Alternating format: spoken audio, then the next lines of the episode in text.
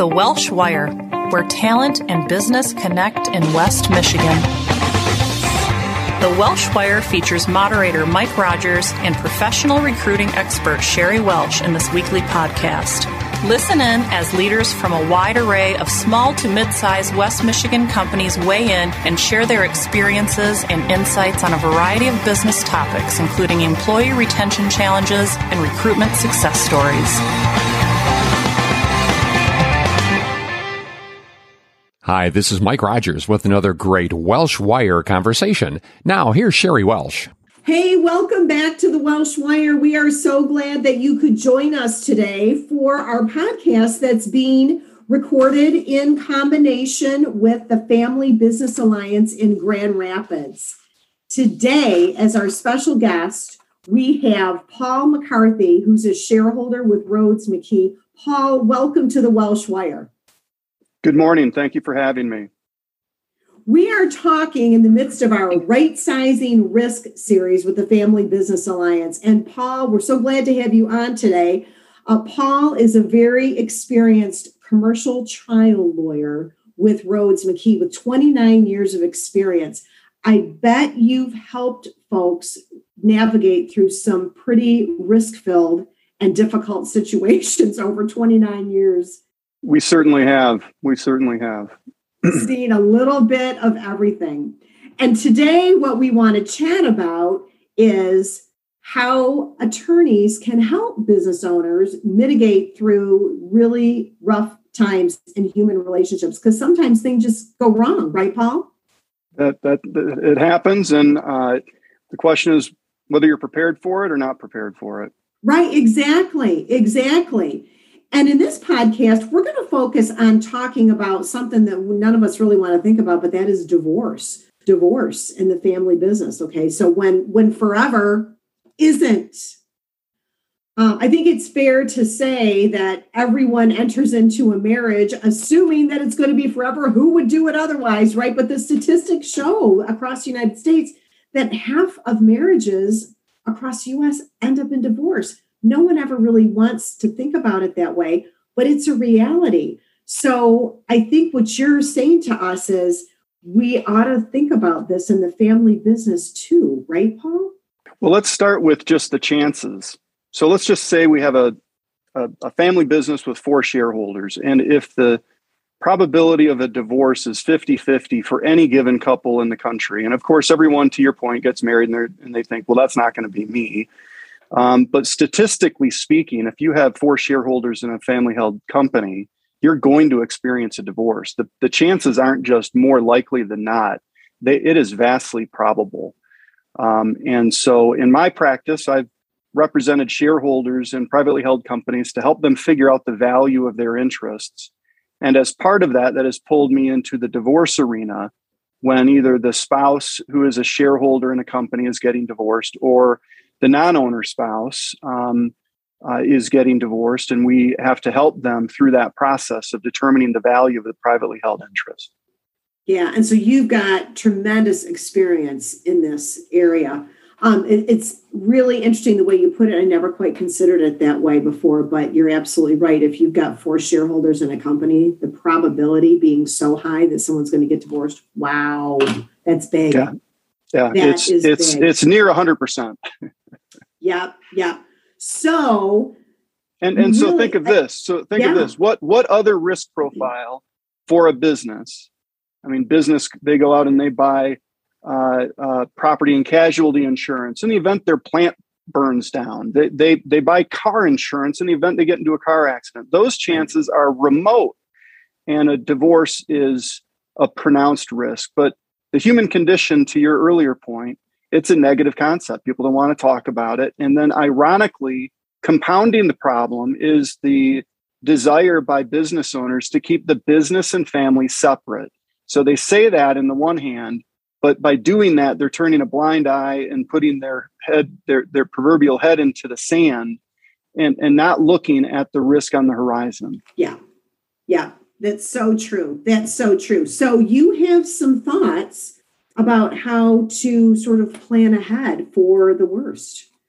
Tell us about That's right. That. Well, let's let's talk about what happens if you don't have a plan. Um, so here's how it works if if business owners just think, all right, business and family is separate. Uh, your marriage is your private life. It's not part of the business. I'm not going to butt my nose into it. That's all private. Um, and so then uh, down the road, unexpectedly, uh, one of the shareholders is getting divorced. And then the business finds itself in a situation where all of its financial information is being requested. And the business owners, the other shareholders are like, what's going on? Like, we don't have to give this information. This is business information. Oh, yeah, you right. do. Oh, yeah, you do. So then all of your business information is being collected by the lawyer for the for the other spouse, probably the lawyer for the divorcing spouse. You have two different valuation experts that are going to be crawling through the books and the records. Mm-hmm. You're going to be producing your financial records. You're going to be producing your your lending, your credit facilities. You're going to be uh, producing your forecasts.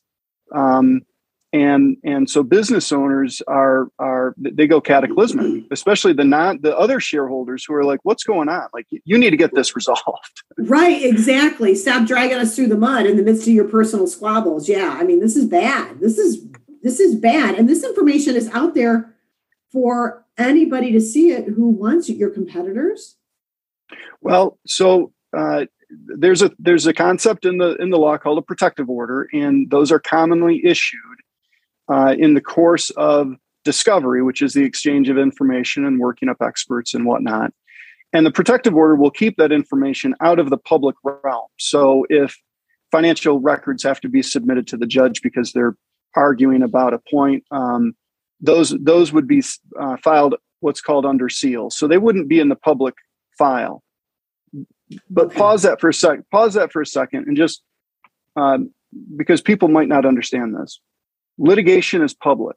Anything that gets filed with the court is in a file at the courthouse. You can literally walk up to the clerk's office and ask to see the Adams versus Adams divorce file, and they will give it to you, and you can go right through it.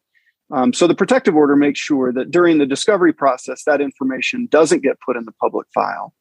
Um, but what people don't understand or appreciate is that Katie bar the door if the case goes to trial because trials oh. are inherent trials are inherently public and courtrooms are open to the public. And so uh, that forecast that you don't want anyone to see that's going to go into evidence in a, in a public trial uh, as part of that valuation exercise if if you're not proactive. Okay so it is possible for your competitors to potentially get this information if it goes to trial. Yeah that's in the rest of the world. Yeah, that's not a good thing at all. Not, I mean, there's nothing about this that's good, right, Paul? No, no, and and and what it does is it drives up the risk profile in the case. So, in the lack of planning, uh, your information is going to become. Uh, it, it's definitely going to get in the hands of the other side, uh, and if you don't get the case resolved, it's going to be in a trial, and so if you're the business owner or the other shareholders of the business, what kind of pressure are you putting on that shareholder to get the case resolved? Oh, right. And, and, the distraction of all of this while you're trying to run a business, I, I can't even imagine what that causes for the leadership. That's right. Your your CFO, your accounting department, your finance people, your bankers. It, it's it is um, a, a very distracting and stressful process. So that's one way to go about handling a divorce. But I think that you have a suggestion for uh, maybe a better way to approach things. I do. I do. There's one other point that I think, um, and probably most people understand this, but I run into clients from time to time that that don't seem to understand it, and that is the concept. Well, I generated the business. This is my business. This isn't going to be part of the divorce. Oh, yeah, it is. Uh, mm-hmm. and, and, if it is a marital asset, if that is something that was purchased or acquired over the course of the marriage, whether you're the 100% owner or you're a 55% owner with your brother, um, your spouse is an invisible shareholder under Michigan law, and that mm. that asset will be will be valued no different than a house um, no different than an investment account, and it will be divided in a divorce case. So, so just to kind of clear up the notion, is the business in uh, on the table, so to speak? Uh, absolutely, it is. If it was acquired over the course of the marriage, so then the question becomes, what can you do to avoid or mitigate risk to the business with respect to the possibility, a distinct possibility or probability of a divorce when you have, say, four shareholders or more? Um, and the answer is a prenuptial agreement. And and times have changed dramatically, both from a social standpoint and from a legal standpoint, with regard to prenuptial agreements. Yeah, right. Although when you just say that word, a whole lot of family business owners right now are thinking, "Oh my gosh, how in the what? That is that's nasty. That sounds nasty. Like I, I don't even know that I could do that." But you're right. suggesting so, it's, so, it's a conversation so needs to be had, right? So, so you're taking a concept that it's already, you know, intrinsically business owners want to keep business and family separate right and and now you bring up the concept of a prenuptial agreement this is just a domino effect of of negative topics that people don't really want to address but um, the reality is this uh, uh, a marriage will end in one of two ways death or divorce so neither is is uh, a very positive thing to think about or to contemplate. Um, and and so a prenuptial agreement has to forecast what happens in either of those scenarios. Um, and and business owners are are are commonly you know they're reluctant to do the estate plan too because it's a negative concept. Like i don't want to have to think about my demise. What do i do with this? And that's complicated. Um, uh, so the prenuptial agreement uh, it just reflects the reality those are the two ways a marriage can end and as reasonable adults, people can um, come together before they get married and decide some baseline agreements for what happens uh, under either of those scenarios. And so, uh, any family business, any any um, privately held business, particularly one that is succeeding from generation to generation, mm-hmm. uh, uh, it's it's a good idea to condition the, condi- the, the the succession of the stock on uh, on a prenuptial agreement being entered into for any any shareholder who's going to come into the company. And so I said prenuptial agreements have changed dramatically from a social standpoint and from a legal standpoint. It was only in 1991 that the state of Michigan recognized the validity of a prenuptial agreement in the context of divorce. Oh, so 30 years ago.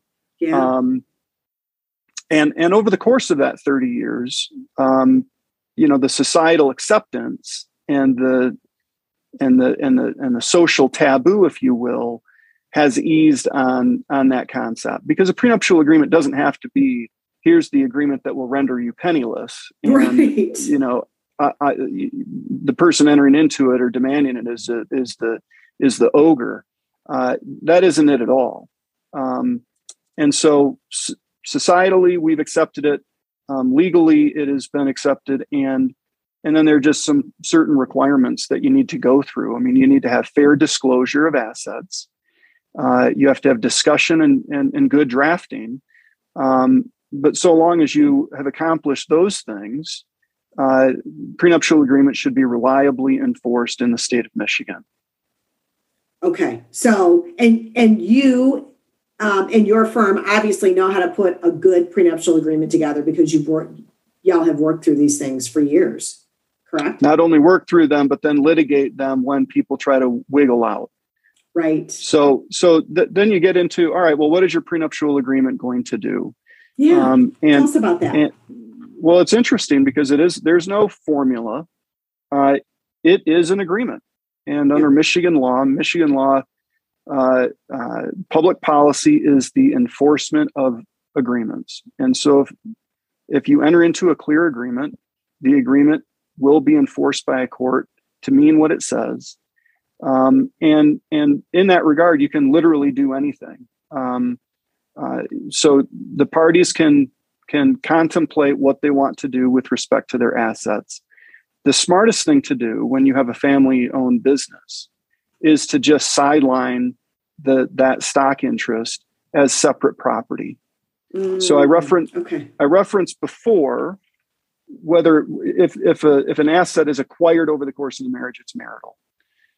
but if it's gifted, it's not marital. So gifted interests are not marital property, but it gets a little bit confusing because if it's a gifted interest and the shareholder works actively works in the business, then the appreciation of that stock then still is marital. So you can avoid all of that clutter by simply agreeing stock in ABC Inc. is separate property. It will remain separate property. Its growth and appreciation will uh, be separate property. And oftentimes, you know, privately held companies spin off some distributions and you could you could negotiate whether or not any of the distributions or after tax effect distributions are considered marital or whether they're sidelined too. So um, but that's the easiest cleanest make it black and white. But it can be more complicated than that. They can tie in valuation uh, references um, to to like a balance sheet item or something else just to keep it clean and keep it neat and tidy in the event of a divorce. But you want to keep you want to keep the business protected and keep that financial information out of the hands of the other party and certainly out of the hands of the public market. Right, right. So you've given us a really simplistic view of what's a, can be a very complicated problem, right? And a risk to mitigate.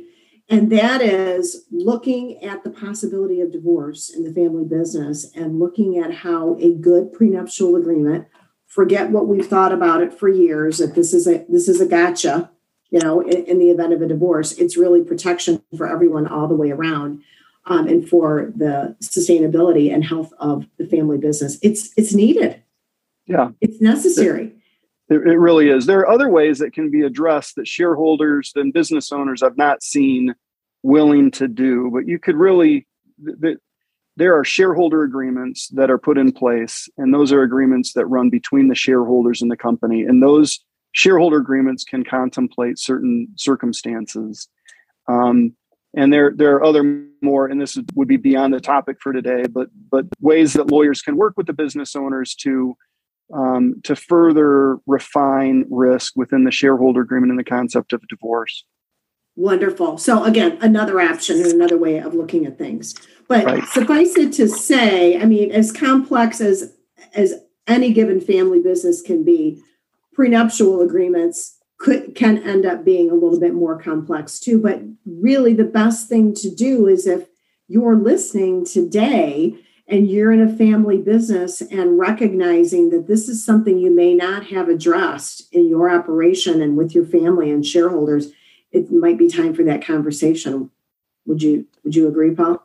I, I, would totally agree. I would totally agree. And then there's there are also the the questions of how will the stock succeed from one generation to the other, and uh, if you if you structure it as a purchase, that will be um, considered a marital asset if it's purchased over the course of the marriage. And if you do it through um, there are lots of different estate planning ways. A grantor retained annuity trust is a common way that business owners um, transition stock to the next generation, and that's a gift.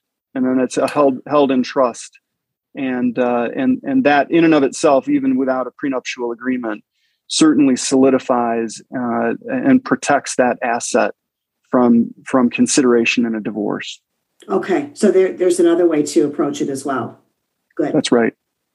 Good. But I guess the, the the the basic the basic message of this of our discussion here is that prenuptial agreements are valid, prenuptial agreements are accepted, prenuptial agreements are common, and you don't have to just be a business owner to to to uh, want to have a prenuptial agreement. There are lots of second marriages in our society, and every second marriage, particularly marriages with kids, prenuptial agreements ought to be entered into um, prior to any of those marriages, just to have the parties come together. Here's what I'm going to do for my kids. Here's what you're going to do for your kids. Here's what we're going to do together for our kids. Here's what we're going to do for each other. Uh, it gets complicated. So, in the absence of a prenuptial agreement, you're again inviting some frustration uh, between family members. Right. And it's unnecessary because, as you suggest, if you take the right steps at the beginning with something like a prenuptial agreement, you can avoid any problems that come down the road. And listen, if if divorce doesn't happen, that's okay, right? That's, that's right. That's right. That's what we're all hoping for. But we're we're, uh, we're expecting the best, but planning for the worst, so to speak. That's yeah. that's exactly right. That's exactly right. Plan for the best, hope, or plan for the worst, hope for the best. Yes, exactly. yes, and and meanwhile protecting the family business along the way. Well, Paul, this has been a great discussion. If our listeners have more questions about prenuptial agreements or heard something that you shared today and, and would like to chat with you more about it, what's the best way for them to reach you? By email?